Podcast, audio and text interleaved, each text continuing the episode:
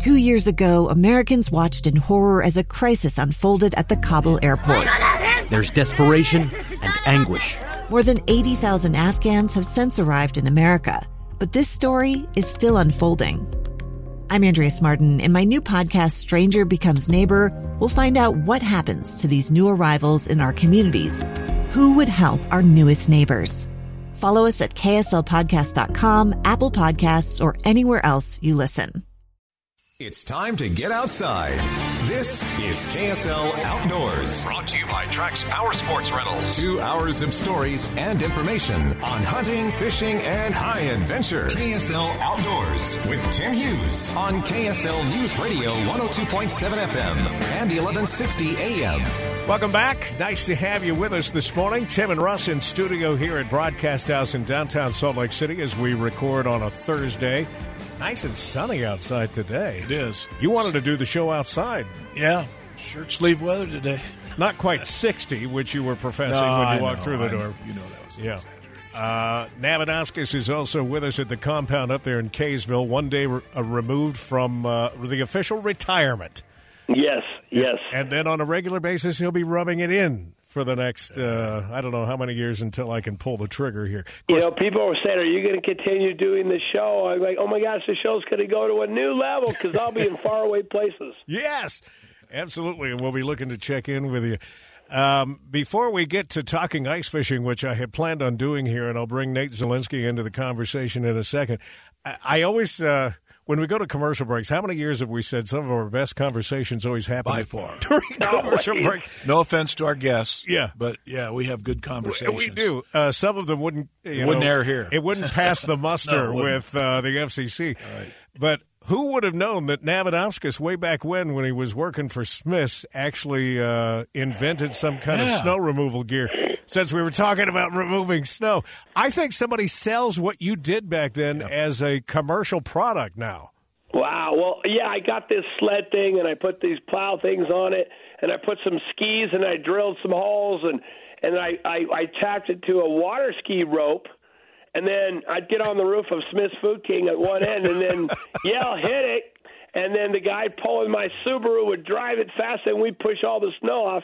And then after, you know, a few times, it went too far and flew off all the way to the ground and got destroyed. Yeah, nothing dangerous about this at all. Ah, uh, maybe it's the liability insurance that uh, causes the problem. It's funny you're talking about that though, because uh, Snowbird and maybe Alta too uh, had some video yesterday since they had the downtime, obviously with the canyon closed. They said all hands on deck, literally, because they were out uh, removing. They had ski patrol.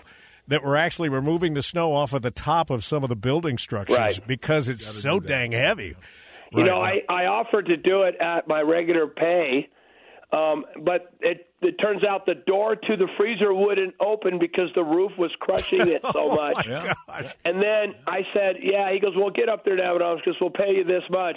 And then the the the next day, Harmon's collapsed in Ogden. Oh my gosh! So then he gave me a crew, and that's when we. Started So yeah, it's important to get that. out. That snow is heavy. Yeah, you know it can be dangerous. There's no doubt about it. Uh, it may have an effect on the ice fishing too. Nate Zielinski is with us. Uh, he joined us about a month ago. We were talking about some events that were coming up with Tightline Outdoors. Nate, nice to have you back. Oh, it's a pleasure to be back. I appreciate you guys. Hey, before we get to uh, the general information about your events, which are right around the corner, let's talk ice fishing in general and what is safe to be out on as far as ice goes. You would know intimately right now, Nate, because you've been preparing for an event. My guess is that ice in Utah should be safe everywhere, but I'm wondering what kind of an effect the snow on top of it has been having. Absolutely, you know, and there's so much to it. Honestly, it, it's crazy. We work with insurance agencies and towns with that question of what is safe ice, and you know, everybody wants to go by a thickness. And that's what they want. You know, they want that surefire. Hey, if you're on five inches, you're good. Seven inches, you're good. You know, the the Division of Natural Resources publishes, you know, a little chart saying that. But Yeah. at the end of the day, ice quality is everything. You can be on thinner ice that is of good quality versus thicker ice that is poor quality. So, you know, you want ice that is absolutely clear. So the clearer the ice, the better the ice. And it, it's kind of funny because obviously ice is made of water, but if you look at ice, and if you get UV breakdown on top, so the sun beats down on the top of it, it actually kind of fragments a little bit and gets soft, and water starts seeping through. And the second that water starts seeping through, you get ice rot. So, talking about snow, if it was very cold, single digit, we do not want snow. Snow is the enemy because we want no insulation and we want to build, build, build. When we get the temperatures like we're having right now, where you're in t-shirt weather, we love the snow because it's protecting the ice that we have. Yeah. So snow is kind of a catch-22. When it's cold, we don't want it. When it's warm, we love it because it prolongs the season. So right now we have good ice. I mean, pretty much all over Utah. Um, you know, when you get these really warm days, you might get a little bit of soft edges just because the the rock and the mud will warm up, and you'll soften that first foot or two. But for the most part, our nights are still very cold. Our nights are long. Uh, you know, the peak of that sun is only a couple hours during the day. So right now we're in great shape. Uh, you know, we take it like a, a week or two at a time, but but right now we're really in good shape. Yeah. Wow, that's much more than I would have uh, uh, expected. I was about ready to rip through the three, five, six, eight, eight inch stuff, uh, but that that really goes a long way in uh, explaining it. All right, here's a list, and Navi, you can jump in here too, of places that the Division of Wildlife Resources um, uh, made up the top ten here, or ten places anyway, where you can go uh, ice fish. And southern Utah, even there's some spots here. Fish Lake, obviously that's a higher elevation lake with perch and trout. Panguitch Lake in Garfield County offers trout. In the Uinta Basin, there's Flaming Gorge Reservoir, where uh, I think the burbot thing is happening right now, and Starvation Reservoir in Duchesne County with perch, trout, and walleye. But in the northern part, close to Salt Lake City, I'm sure, Navi, you've got your favorites, and the most used probably is Strawberry Reservoir. Yeah, strawberry is the go-to for sure. Uh, Mantua is listed here in Box Elder County with Very perch good place. It's got a lot of sun and warm water fish in it. and and easily accessible. I think is probably one of the benefits of uh, Mantua. Pineview is listed here. Rockport is also listed here. Echo Reservoir, you know this one well, Nate, because you've got an event that's coming up. Is it a week from now? It is a week from now, exactly. Um, how are things going as far as signups? It, it's good. I'll tell you, we're excited about it. You know, speaking of those names, I think you got to look at some opportunities. I ice fish across the country, everything from Minnesota, you know, to Idaho and Montana. And I mean, you look at the perch population in Fish Lake. You can't ever overlook that. I mean, maybe not the biggest, hardest fighting fish, but I tell you, when you catch them and bring them home to the table, there is nothing like it. And I don't think you can o- ever overlook the gorge. Um, I mean, I've lake trout fished everywhere in this country, and the Lakers that you're pulling out of the gorge are second to none, and a resource that is, you know, 50 to 100 years old. So just to pipe in there, those two fisheries between the Perch Fish Lake and, and the Lakers at the gorge, I mean, that's world renowned, and I think everybody in the basin should really think about hitting those because they're so close to you. And Navi, Uh, Na- Navi, here- hang on a second, Nate. Uh, Navi, some people are actually surprised when they hear that you can catch perch and do it well in the winter. You know, perch is when that's when you want to catch them. Um, the best one was Pine View. Um, and by the way, as he says, they're delicious. They make a little fillet. You just fry them up with some French fries. Yeah. Oh, they're dip them in some fried some sauce. But look, um, Pineview lost all their perch. They had millions, but those uh, tiger muskies ate them. Um, but yeah, wherever there's perch, you got easy ice fishing, and oh, absolutely delicious. All right, Nate, let's take the last two minutes of this segment to talk about your events. One is coming up next week, uh, and I asked a minute ago, how are signups? Absolutely. Signups are looking good, and we're excited about it. You know, so it's at Echo Reservoir. It's cool because they did a lot of construction on the park.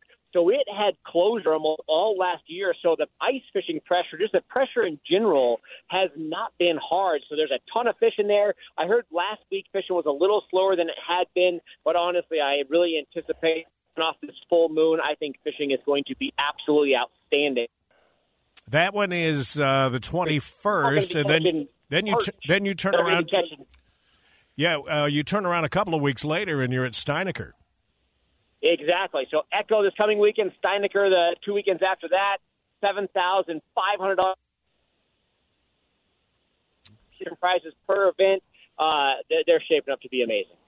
Did I miss one? Uh, no, there's just those two in Utah, isn't it? And then, then, true in Utah. Yep. then you head to Colorado. Remind people about uh, real quick the um, structure of the event itself because it is unique in the sense that you drill all the holes. We do. So we eliminate all foul play. So we pre-drill the holes 30 feet apart, and we leave room for like 30, 40% extra holes. But you basically show up with a rod and tackle. You go through our check-in process, super easy, and you're going to walk out to a gridded course of, you know, literally 1,500, 2,000 holes.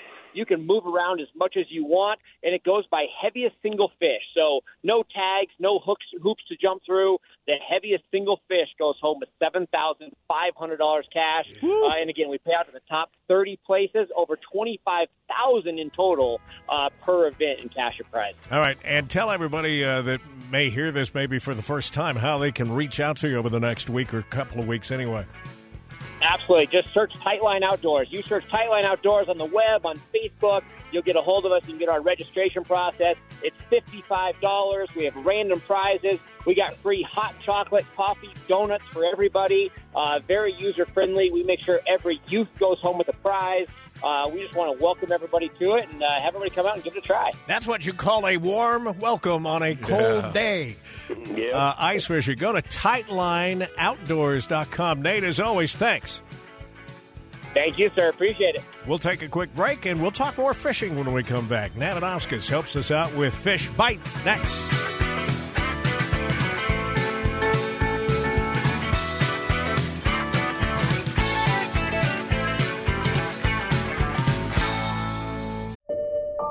I'm Dave Cawley, investigative journalist and host of the podcast Cold. Don't miss Cold's new season 3, where I look into the unsolved disappearance of Cherie Warren, a woman last seen leaving her job at a Salt Lake City office in 1985. Police cast suspicion on Cherie's estranged husband and boyfriend, but never made any arrests or recovered Cherie's remains.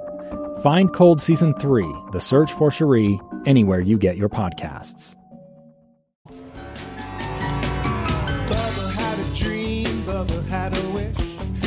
Find himself a woman that loved to fish.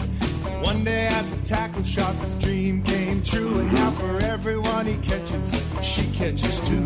Hey, Bubba, she fishes better than you.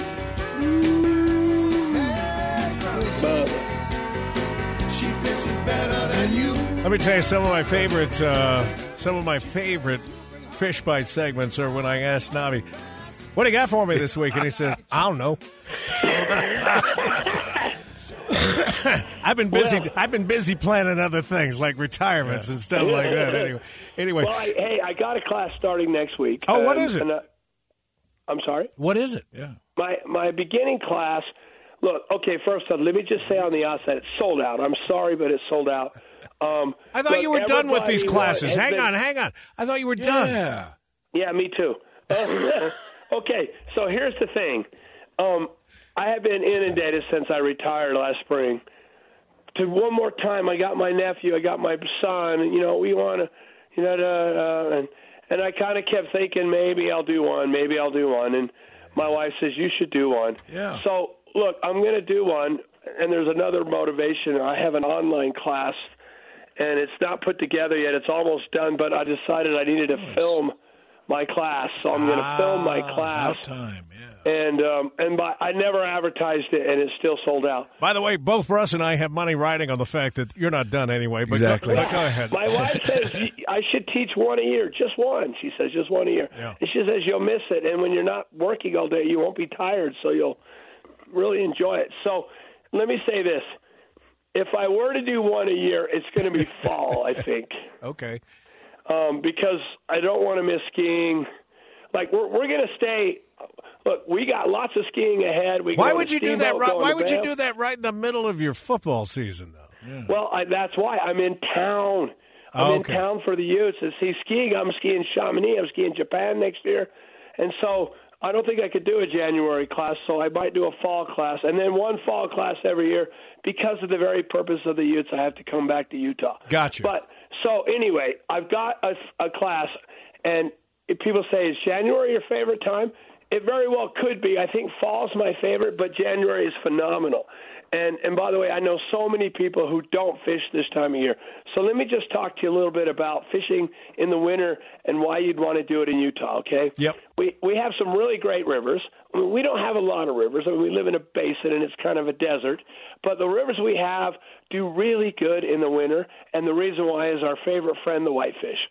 And so the whitefish spawns in the winter, and they have so much calorie, meaning eggs that they put weight on the browns in the winter. So most fish put on all their fat stores and basically all their weight during the summer months, but not our Utah fish. Our Utah fish actually do way better in the winter. And the reason why is because it's so warm now that they really lose their appetite. They don't do well in the summer months because of the temperatures of the water. They just survive. But in the winter, they flourish because the temperatures are what they like, and the whitefish is so prolific here that the the roe that comes from the whitefish supports these browns, and that's why the browns are so beautiful and so healthy, and we're really lucky to have them. And uh, I always say that the whitefish is maligned, and people don't like them, and they call them trash fish. These are just naive people. The whitefish spawn in late January, so they're going to be spawning any day okay?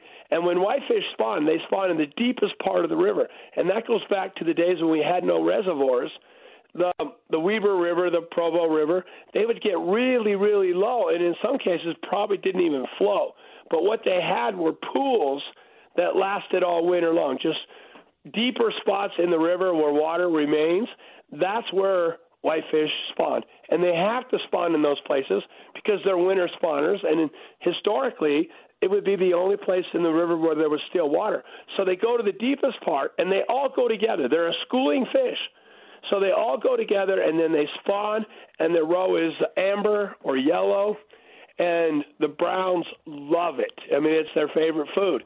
Um, and by the way, in case you didn't know, the whitefish supported a lot of communities like Hanover and Morgan during the Depression that people would drag their nets through – through the Weber and gather those whitefish. And by the way, whitefish are delicious. They're the ones you want to eat. I wouldn't call them trash fish for the life of me. They're amazing, and they're you know they're fat. I mean, Yeah. when I mean fat, they're fat with meat. So if you're going to eat a fish, that's the one you should eat. But more importantly, it makes fishing in the winter so great. The fish love the temps. I know a lot of people don't. But as you, if you listened to me last week, I talked about how to dress. No bad weather, just bad clothing. And you get out there, and the air is fresh. And sometimes the inversion makes it even fresher. And you just get into the water, and the fish are prolific. And my my students are going to do fine um, because it's a great time of year to teach a class. Yeah, sounds like it.